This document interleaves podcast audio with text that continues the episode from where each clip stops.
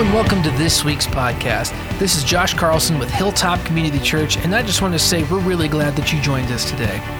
If you're new to the church, make sure to visit us online at hilltopchurchnv.com and fill out one of the online connection cards. We'd love to get connected with you and just say hello. While you're there, you can also find out more information about the church, get connected in Bible studies, submit prayer requests, and even find other sermons on the website as well. Now, make sure that you have your coffee, have your Bible, and your notepad ready to go because we're about to get started with today's message. All right, so this morning we're going to be in John chapter 3. This will be a fairly familiar passage for a lot of you. John chapter 3, Jesus and his conversation with Nicodemus. Um, as we go through this Christmas series, we're talking about things that God has accomplished for us by His Son, uh, that He's loved us, He's pursued us. And this week I was going to talk about being redeemed by Him, but last week we really covered a lot of that in the passage we looked at. So I'm going to focus on being regenerated, um, given new life, being born again by God's Son. And then next week, Brendan will teach from uh, Second Corinthians, and he's going to talk about, uh, I'm going to talk about how we become a new creation. Brendan's going to talk about how to live as a new creation. Okay, and so the focus this morning will be on this conversation between Jesus and Nicodemus and what does it mean to be born again and how does God do that. Um, as, we, as we look at this, where metaphor reigns where mystery resides.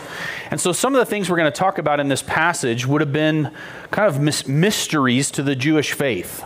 And so, what Jesus is going to do to describe this mystery is he's going to use metaphors. Um, he uses several metaphors all in one conversation. When I teach, I try and only use one, maybe two metaphors, um, because when people start using multiple metaphors, sometimes they get mixed. Um, my mom is actually the queen of mixed metaphors over there, right? The cookie doesn't fall far from the oven or something like that. Um, there's a handful of other ones. The, the, one I like is it's not rocket surgery. Um, I think that's I think that's a good mixed metaphor.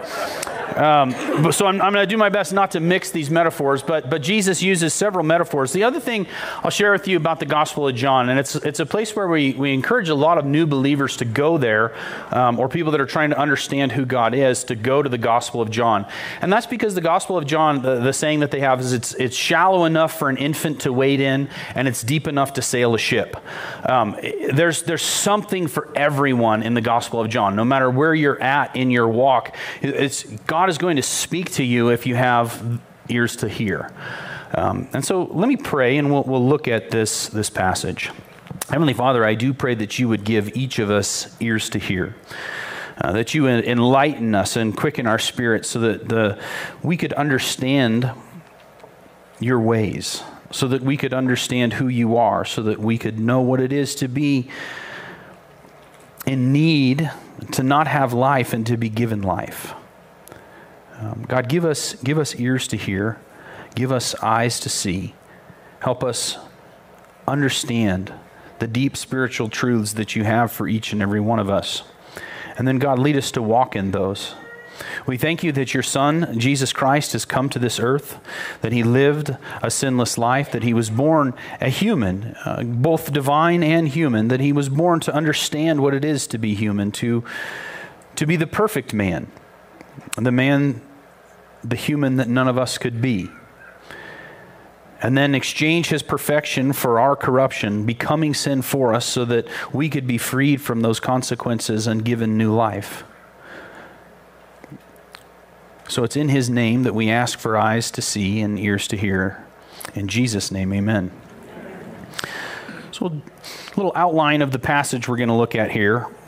John is or excuse me, Jesus is interacting again with Nicodemus. And what we're going to see is we, we can't see or perceive.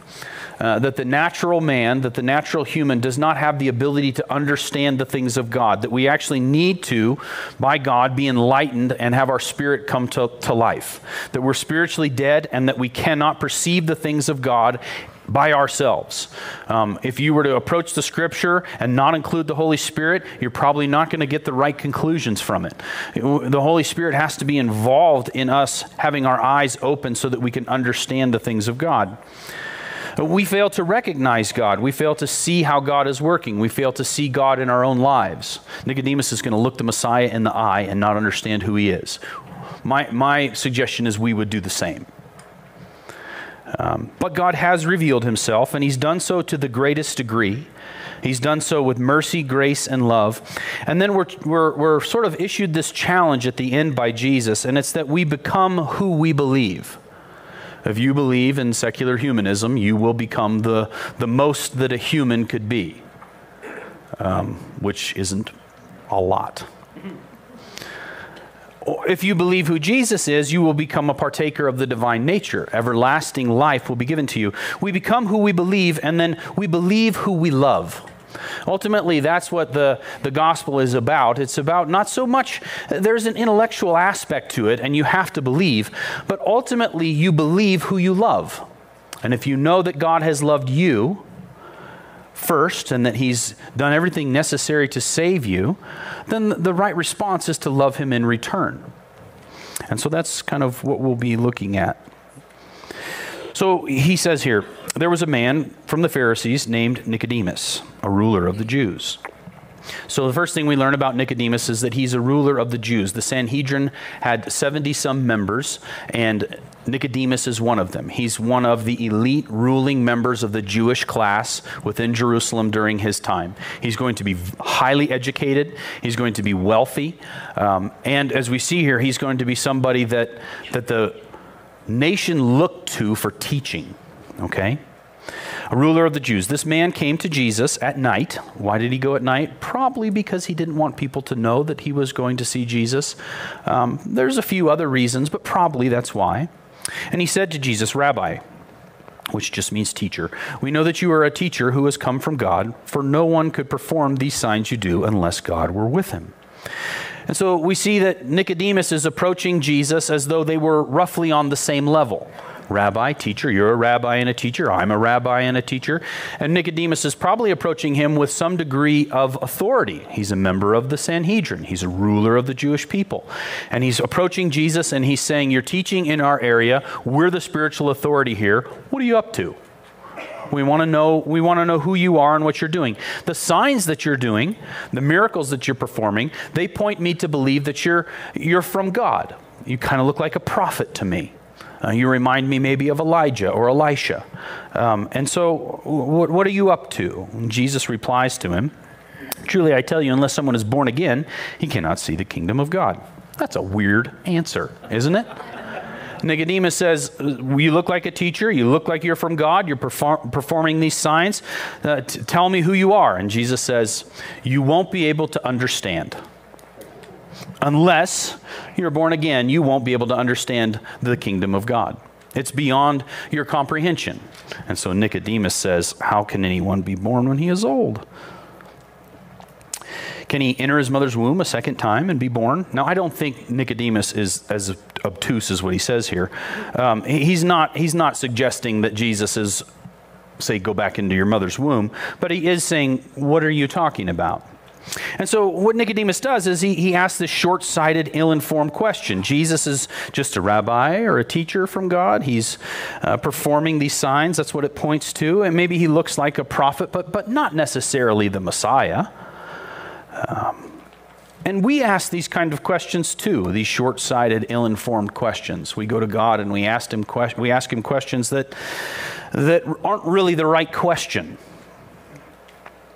And the cool thing is that he will redirect us, and that's what Jesus does. He gives a major redirection. You aren't seeing what's going on here. You're blind to the kingdom of God and who Jesus is. But Nicodemus, he's, he's not tracking yet at this point. He, he can't see or perceive, and neither can we, unless God does something. So God enlightens. He says, Jesus answered, Truly I tell you, unless someone is born of water and of the and the Spirit, he cannot enter the kingdom of God.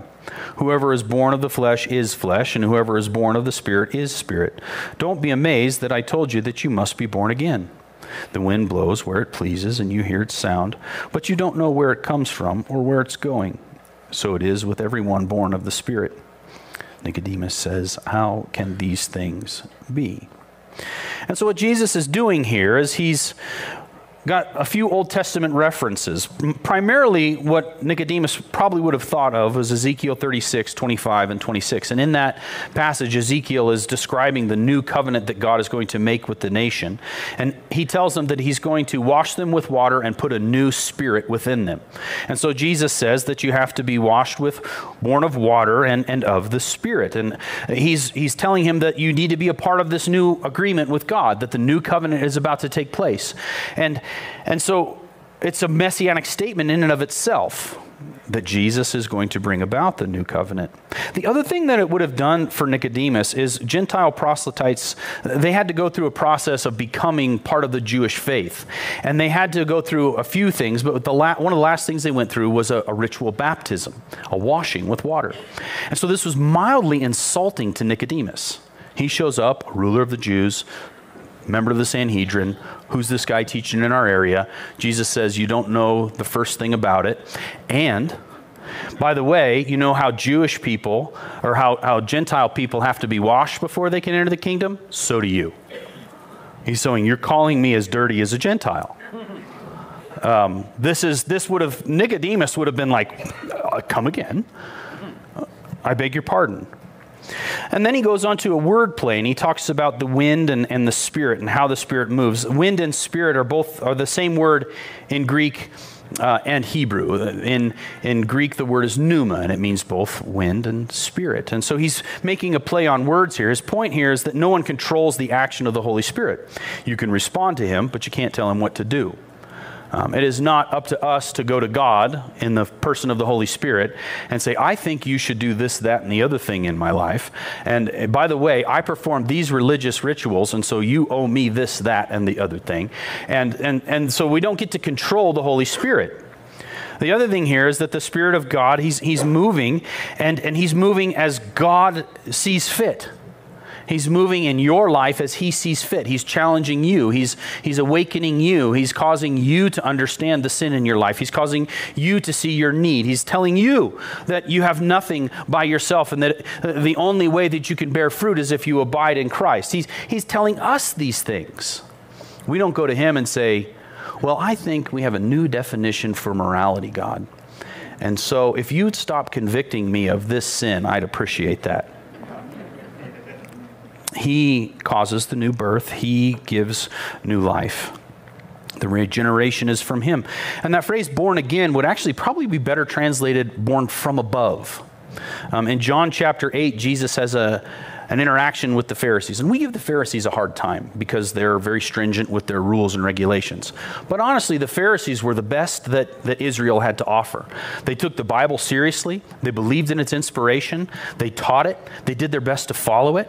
The problem was is they thought it was about their self-effort. Um, and so then they impressed these rules on other people. The other thing that they did with the Bible, though they believed it, is they leveraged it to control people instead of love people.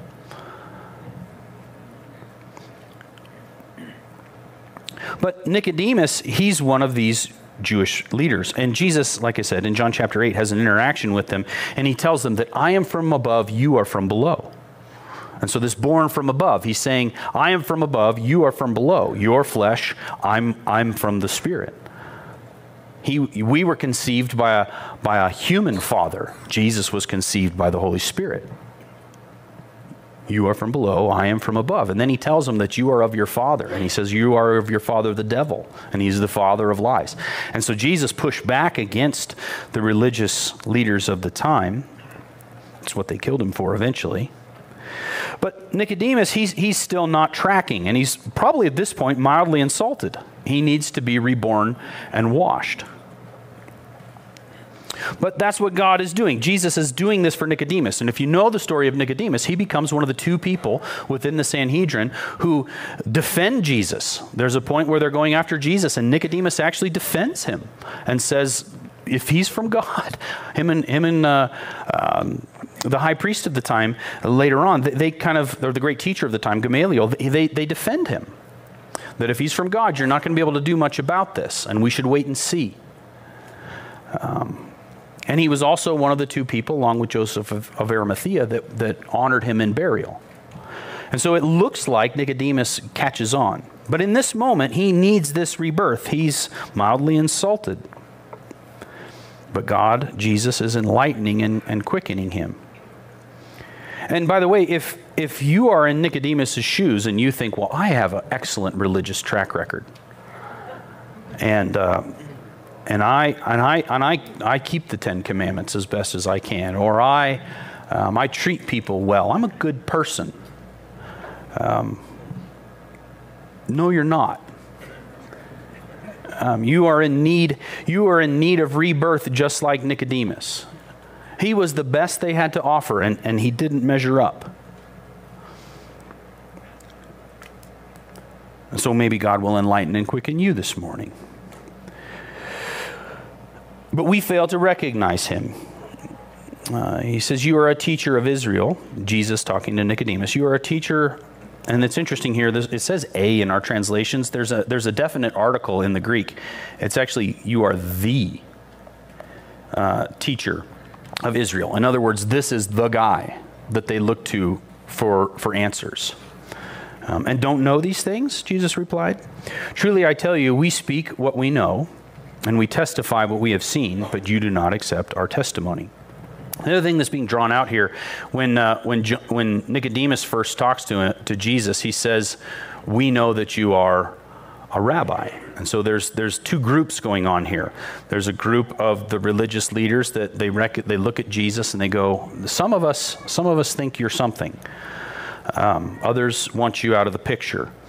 And then Jesus, he says, but our testimony, and he's speaking both from the perspective, perspective of, of the Trinity, but also of his followers. But he says, if we speak to you and testify what you've seen, do not accept our testimony. If I've told you about earthly things, in other words, the metaphors that he just used water, wind, rebirth, if I teach you about earthly things and you don't believe, how will you believe if I tell you about heavenly things?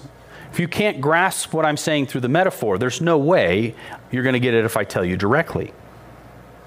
No one has ascended into heaven except the one who descended from heaven, the Son of Man. This is an interesting statement that he makes. He's basically saying he is from above. You need to be born from above. I have descended from heaven, the Son of Man. This is a messianic title, one of Jesus' favorites for himself, taken from the book of Daniel. Um, but the, the claim here, and it's interesting, the rabbinical writings of the time, the, the writings that the rabbis were putting together, they were actually asking God for a pronouncement, a, uh, an oracle, a, a prophet, because they were in a period of silence. Between Jesus and the end of the Old Testament, there's, there's three or four hundred years there. And God does some things with, with the Maccabees and, and, the, and, the, and the Greeks at that point in time. But there's no prophet, there's no word, there's nothing coming from God. It's a period of silence. And so the rabbis were actually asking God, Will you, will you give us something? And Jesus is saying, I'm here to give you what you've been asking for a revelation from God. But Nicodemus isn't seeing it. And so Nicodemus, what he does is he looks the Messiah in the eye and he doesn't get it. As I said, he's the very best that Israel has to offer, and he doesn't see or perceive what God is doing. He's the teacher of Israel. And at this point in time, they were really trying to follow the 613 laws from the Old Testament 248 that are do's, 365s that are don'ts. And so it's interesting. What he tells Nicodemus essentially is you're the teacher, you're supposed to have the most knowledge, and you don't get it. You're the law keeper you know all the rules. You probably try to perform them the very best that you can, and you don't get it. So apparently, it's not about how much we know, and it's not how well we perform. It's not about what we can do, it's about God moving in our lives. And so you could keep those as best as you possibly humanly could and not ascertain who Jesus is or what he's doing. And so this is a strong message to the legalist. You think you've come up with the right rules and you've got all the right formulas to, to make God do things in your life. No. That's not what it's about. He's going to tell us what it's about in a minute, but it's not that. It's not your head knowledge, and it's not how well you perform. Those things don't cause regeneration. And Jesus says here that he is the Messiah. I, I, mean, he's the Son of Man that descended from heaven. I mean, he couldn't be clearer that he is God in flesh. Um, a lot of people read the Gospels and they're looking for explicit claims where Jesus said that he was God. And they're there. But the claim is that, that, that there aren't very many explicit claims where Jesus said that he was God. And so uh, I think it's probably more of something that, that developed over time, that, that his followers turned him into a deity, because he didn't claim it. Well, if you know how to read, there are so many implicit claims of deity that, that your statement makes no sense.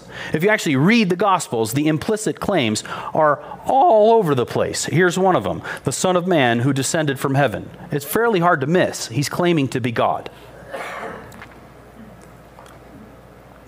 And so, if metaphors don't work, how will I explain the deeper things of God to you? He's explaining his origin or lack thereof. Jesus was born, he was begotten of God, but he is eternal. He is, he is the eternal God who is begotten of God and took on human flesh. And as I said uh, a little bit ago, it wasn't by human will or of a, of a human father. He was conceived by the Holy Spirit, which made him sinless, which made him the second person to walk the planet sinless. The first one, Adam, the first two, Adam and Eve gave away their sinlessness and rebelled against God. Jesus maintained his sinlessness all the way to the cross until he became sin for us. And that's what makes his sacrifice possible of cleansing us. But Nicodemus, he's, he's not understanding. But Jesus is letting him know that he's the long awaited, that the long awaited Messiah is talking to him. But we fail to recognize God. Um, and I think most of the time, our failure to recognize God is our pride. We think we know better. We think that we have progressed to the point where we've no need of God or religion. And if you're lucky, He won't humble you too much. But if you're prideful, God is opposed to the proud, gives grace to the humble. And so you listen to Jesus' words and recognize who he is. We fail to recognize who God is, but he has revealed himself. Verse 14, he says, Just as Moses lifted up the snake, the bronze snake, in Numbers chapter 21 in the wilderness, so the Son of Man must be lifted up, so that everyone who believes in him may have eternal life. Maybe a story you know, maybe not. Numbers chapter 21. The Jewish people have gone through the period of the Exodus. They're in the wilderness. They're longing to go into the promised land. And they're complaining about how God is supplying for them. Um, they call what God gives them the, the food that's given to them every day manna. In Hebrew, it means what is it? Um, so the next time your wife makes something and you call it manna, just honey, it's not a compliment. What is it? Right? They're saying, God, what, what is this? What have you put in front of us? Um, but they're complaining and they're grumbling. And uh, so God sends in these, these, they call them fiery serpents. And they called them fiery because the snake bite would have burned and people are losing their lives to these snake bites. And so uh, they, they immediately go, well, not immediately, but they pretty quickly within the story, they say, this is probably God telling us that our grumbling is no good. Um, and so they say, Moses, do something for us. Moses goes to God, and God tells Moses, make a bronze serpent and put it up on a pole. And anyone who looks at the bronze serpent will be healed. And so he puts the bronze serpent on the pole. They look at it and they're healed. And Jesus says that, that this is what's going to happen with the Son of Man. Just as the snake was lifted up, the Son of Man will be lifted up, so that everyone who believes in him will have eternal life. So he says the, the metaphors that I've used didn't work. Let's try an Old Testament passage. And it's an unexplained Old Testament passage. Uh, there is no explanation for Numbers 21 in the Old Testament. There's no, nobody talks about what God was doing. And so Jesus says, I will explain it to you, Nicodemus. Moses lifted up the bronze snake as a, as a symbol of the forgiveness of sin and disobedience. It was a symbol of forgiveness, but it also represented the, the restoration of all who trust in God's remedy. And what's crazy is crucifixion was invented by the Persians about 200 years before Jesus. The story of the serpent in the wilderness is about 1400 years before Jesus. There's no reference for Moses for, for crucifixion. So, what's he talking about? With, why is this serpent going up on a pole? Jesus says, essentially, because in the fullness of time, God's plan was for the Messiah to come and be crucified. And that unexplained story from the Old Testament points forward to things that you couldn't even comprehend. It's God's plan of salvation. It points to the crucifixion as the ultimate means of forgiveness. It makes old things new with the gift of eternal life. And this, this verb here, may have, is a present active verb. And so eternal life is not something that you wait for when you die. I think one of the common views of Christianity is that you, you confess, you accept, you repent, you receive the Lord as your Savior, and then you go on living your life the way that you did before. And he's no, it's an active enjoyment of living with God and for His purposes right now. That's eternal life.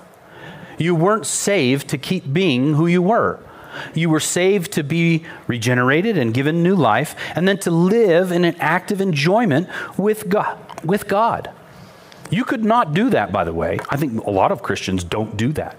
A lot of Christians don't live for their relationship with God. God is going to save them, and he's, they're thankful for the fire insurance, but, but they, they're, they're not really living a different life. And so that, that might be something to assess. God, am I living for an active enjoyment with you? Jesus says in John 17, 3 that this is eternal life, that you would know the Father and the Son whom He sent. But the other part of our lives is that will you live for His purposes? Um, you could say, I, I, I, I, you know, I talk to God and I, and I pray and I read His Bible, um, and you know, I'm doing those things. Um, but but these this is not really being changed in my life. I still think my purpose has a lot to do with receiving recognition from people, or I still think my purpose has a lot to do with how much I could earn, or where I could get in my job, or how well my kids get raised, and how well they perform in society, or what my grades are, or what I did on the sports team, or there's a lot of things that we, we fill in the blank with there. But eternal life is I'm walking with God now, and I'm saying, God, how can I live for your purposes today? How are you going to lead me to live different today? It's not something that we wait for in life after death. You, you, you live for God and enjoy relationship with Him today. And focus on His purposes in the here and now. And He says, if you do that, eternal life is yours. If you believe, everyone who believes may have. You have eternal life now. You have it now. You are in participation with the divine today. Today. He's walking with you, He's talking to you, He's, he's transforming your heart, He's cleansing your conscience. He's, he's letting you know that you're safe, He's letting you know that, that you're cared for. He's letting you know that He loves you. Sometimes He's grabbing you by the ear and saying, Come this way. But He's with you. And He's with you to the greatest degree. God has, God has revealed Himself, and to the greatest degree, the verse that many of us know. For God loved the world in this way He gave His one and only Son, so that everyone who believes, a present active verb, in Him will not perish, which means to live in ruins. And, and you, you could live in ruins. You could, instead of eternal life, you could live in ruins. It's up to you. He's, he's, if you want to live in ruins and for all the wrong purposes, you can. I don't know why you would. Will not perish but have, present active verb, eternal life. So he's revealed himself to the, in the greatest degree. And so let me show you. that He's the, the, to the greatest being. God has loved you. He's done so to, to the greatest degree. He's so loved you. Uh, with, the, with the greatest affection, he's loved you. And the, the object of his affection is, is the whole world. That includes you. He has given us the greatest act of love that He gave us, His Son. He has given us His greatest treasure, His one and only Son, so that we could be a part of the, the greatest family. Whosoever could be a part of this family. He's given us the, the greatest trust to believe. He's become the greatest object of faith. He's provided the greatest deliverance that we will not perish. He's given us the greatest assurance and promise that we would have in the present tense, the greatest blessing, eternal life, which is a sharing of the divine life upon the moment of belief. And that's what makes this verse so amazing. It's why it's so memorable, so important. It's because he reveals all of these greatest things uh, that, that you're stressed, you're worried, you don't know what's going to happen in your life. Look, listen, you have the greatest blessing right now rest in His promise and have assurance of your faith. He's got you. He cares about you. He knows about your health. He knows about what's going on with your kids. He knows about the money. He knows about uh, your, your, your struggle with addiction. He knows about it. And he, and he cares about you, and He's giving you eternal life. And he's saying, will, will, you, will, you, will you live in this deliverance? Don't live in ruins, but live in the deliverance. Let him be the greatest object of faith. He already is, but let him be that for you. And so God has revealed himself to the greatest degree. And he's given away his greatest treasure for you, for me, his one and only Son. He spent his life on our redemption he rose from the dead to give us regeneration, a new life.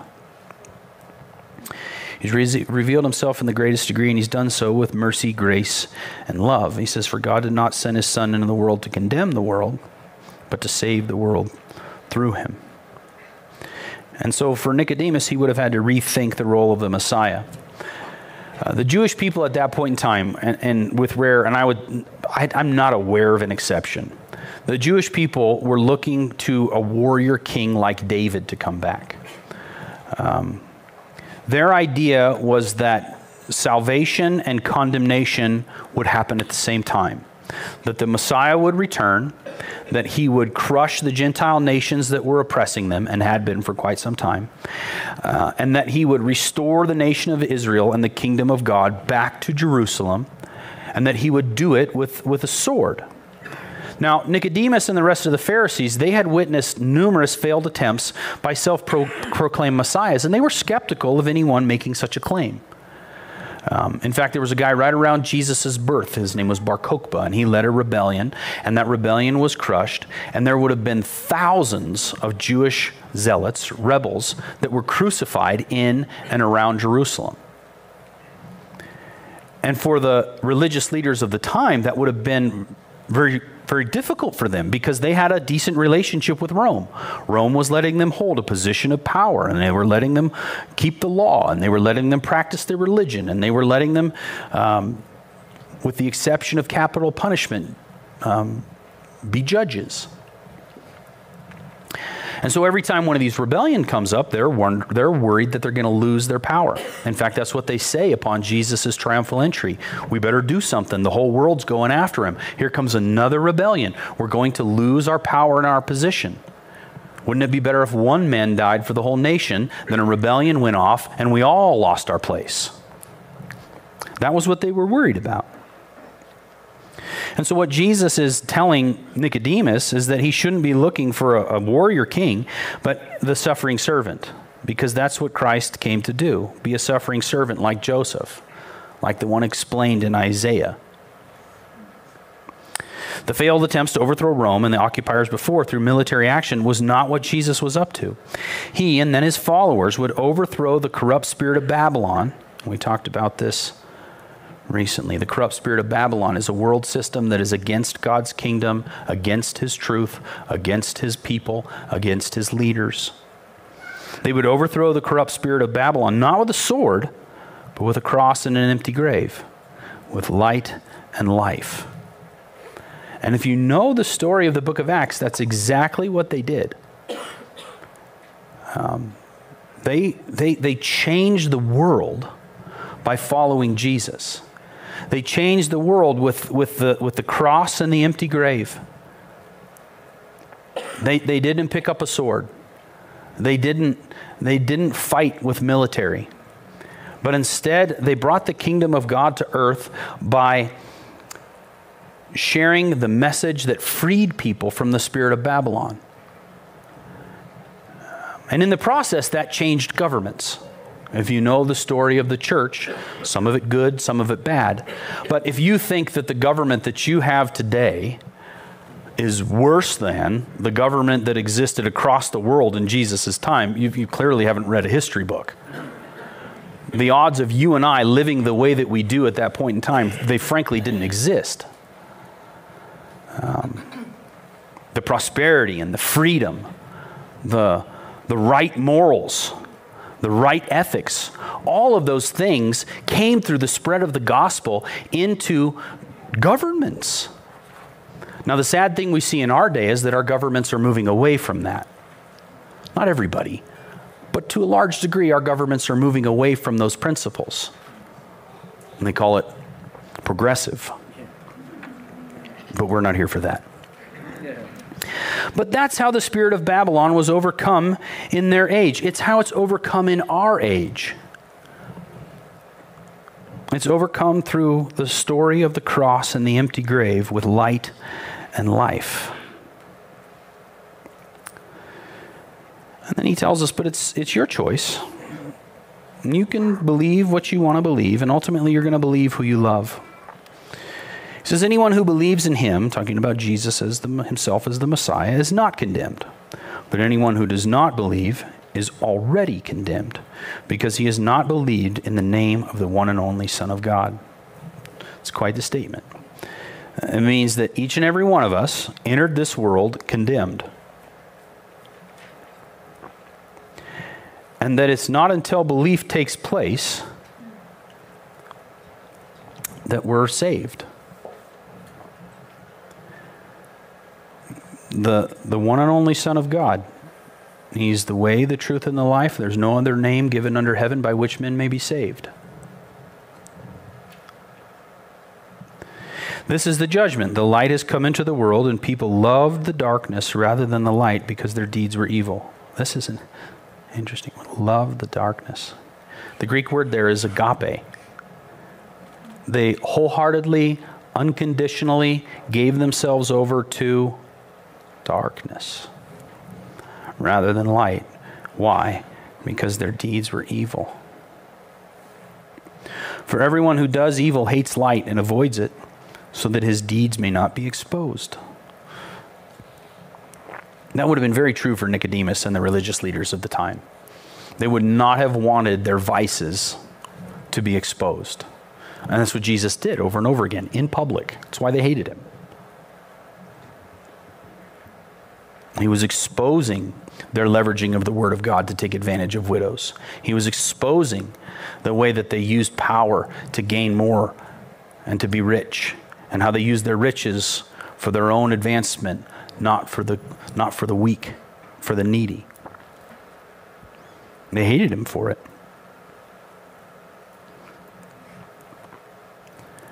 Now, we live in a day where it seems like people are exposing their darkness I mean, just jump on social media for a minute. And the further a society gets from God, the more that that will take place. He says, But anyone who lives by truth comes to the light. Lord, expose my darkness. Lord, expose my sin. Lord, I want to be, you already know it. Make it transparent to me the ways that I need to be transformed. Make it transparent to me how I'm living in ruin and lead me to life so that his works may be shown to be accomplished by God's by God. And so we see here belief not works brings salvation and new life. And the other thing is that deeds prove the dep- depravity of humanity, not our worth. Our deeds reveal that uh, what we believe, and our beliefs reveal who we love. The call is to love God as He has loved you first and given His one and only Son for your freedom and new life. And those who then give themselves over to this, that, that trust God, that humble themselves before Him, that say, You have loved me, I'm going to love you in return, uh, they then live in light and light, and uh, they, they, they receive divine regeneration, and then their works are empowered by the Holy Spirit, not their own abilities. And Jesus said in John 15 that if you don't abide in Him, you can't do anything. If you abide in Him, there'll be much fruit. And so we go through this and we see that we can't see or perceive, yet God enlightens and quickens. We fail to recognize, but God has revealed himself. And he's revealed himself to the greatest degree with mercy, grace, and love. And then he puts this choice in front of us. And, and the, ultimately, the choice is who do you love? Because who you love will transform your beliefs and what you believe will transform your behaviors. And so, if you love yourself, you'll live in a way that exalts yourself. You'll believe that that's how you should live. If you love the world, you'll believe that you need the things of this world, and your deeds will follow. If you love God, you'll believe in His one and only Son and your works, the way that you live, the way that you think, the way that you process your emotions, and the way that you choose, they'll change. And that's regeneration. That's new life. That's walking with God. And so, new life belongs to those who believe in Jesus. Do you have new life? Do you love Jesus? Is there some other love? Is there some other love?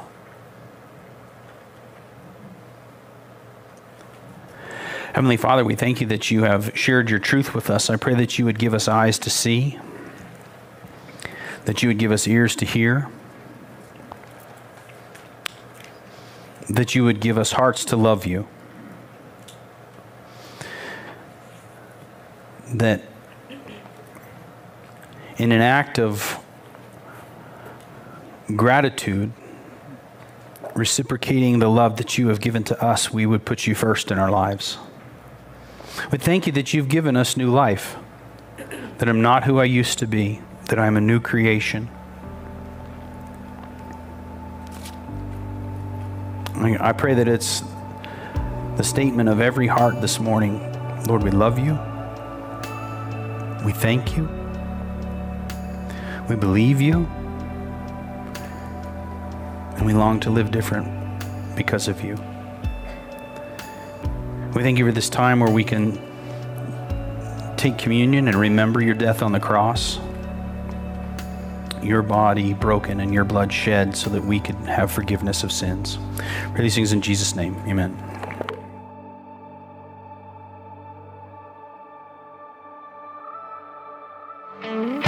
For tuning in and joining us today. We hope that this message encourages you to continue taking steps towards seeking and understanding God's truth. The dream is that Hilltop is a home for the growing family of God, and we're so glad that you are a part of the family.